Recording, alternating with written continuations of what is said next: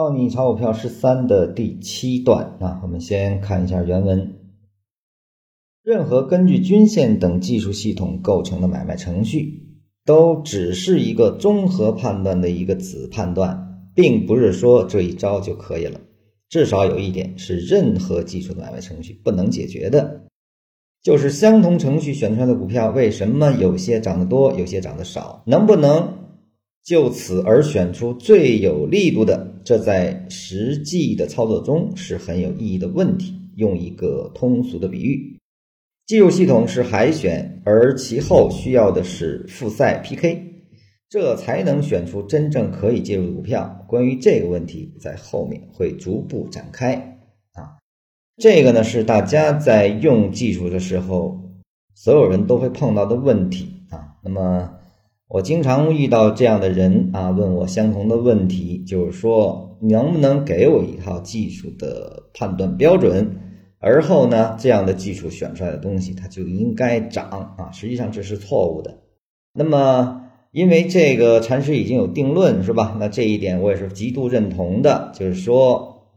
任何技术的买卖程序都不能解决这个问题啊，为什么呢？我们把图表分析作为技术来说的话，图表分析是合力留下的这种结果的痕迹。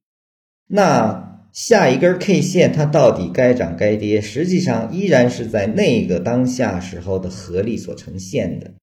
那么也就是说，技术分析你只解决了一个问题，就是通过观察合力的消涨，而后我们能够得出的只是合力所呈现的多空强弱，这也是唯一可判断的。而这个多空强弱只是给了我们一个操作上的依据，就是我们能知道现在最终得出的这种结论是什么，只能得出这一个东西。而未来你选出的一个具备买点的股票能否上涨，这实际上是取决于形成买点的那个逻辑是否可以在更多人群中扩散，是否能够让更多的人逐渐认同加入进来啊，形成更多的向上的力量啊，让它的走势得以延续啊，是这样的一种情况。所以技术应该是这么用的，也就是说用技术系统进行海选啊，我们首先把多头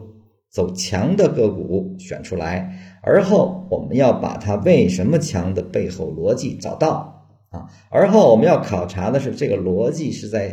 目前多大的范围内进行的，它是否还可以进行扩散，那么它的扩散空间有多大，是否还可以被更广泛的人所接受，并且愿意因为这个原因去买单啊，也就是说继续的加入到推动的行业里来啊，只有这样这个股票才可能在走势上呈现一个多头的延续性。